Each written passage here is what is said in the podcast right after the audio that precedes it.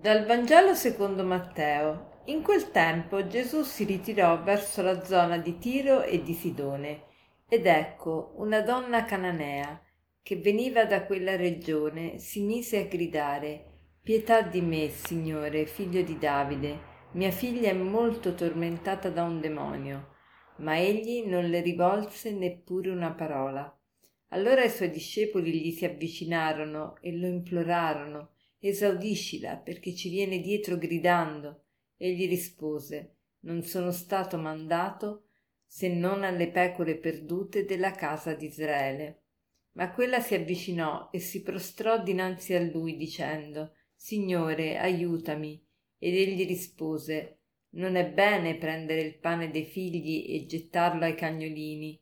È vero, signore, disse la donna, Eppure i cagnolini mangiano le briciole che cadono dalla tavola dei loro padroni. Allora Gesù le replicò Donna, grande è la tua fede, avvenga per te come desideri. E da quell'istante sua figlia fu guarita. Certo, questa scena del Vangelo colpisce molto perché sembrerebbe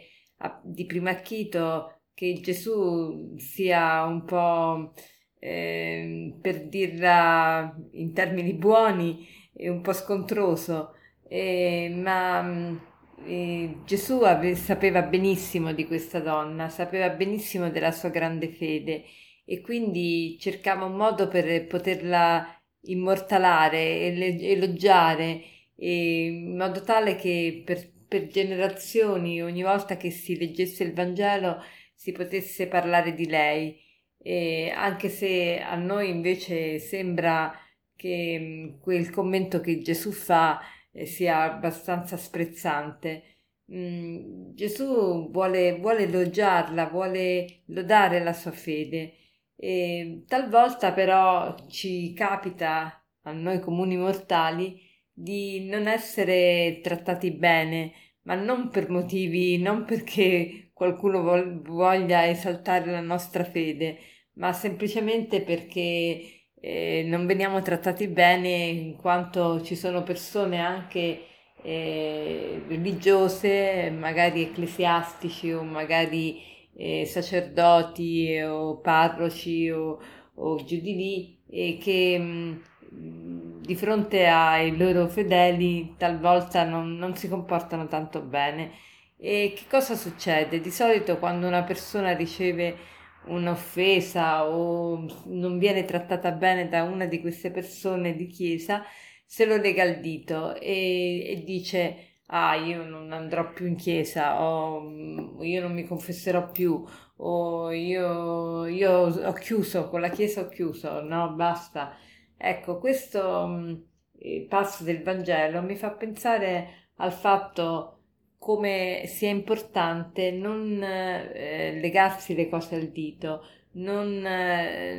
non cercare di far condizionare nostro, la nostra pratica religiosa dal comportamento di alcune persone di chiesa che magari non è secondo i, i nostri criteri o, o non è secondo carità.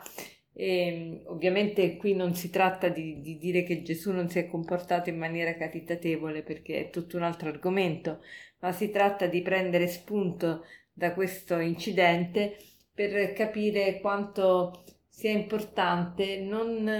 non legarsi le cose a dito, ma anche nelle relazioni tra di noi. E se mm,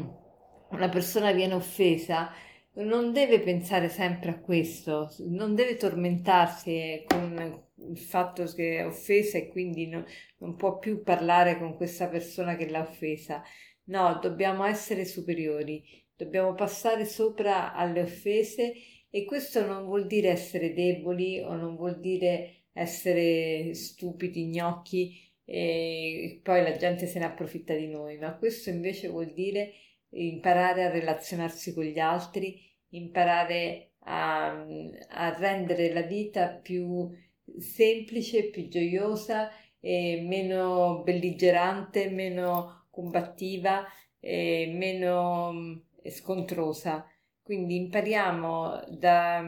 eh,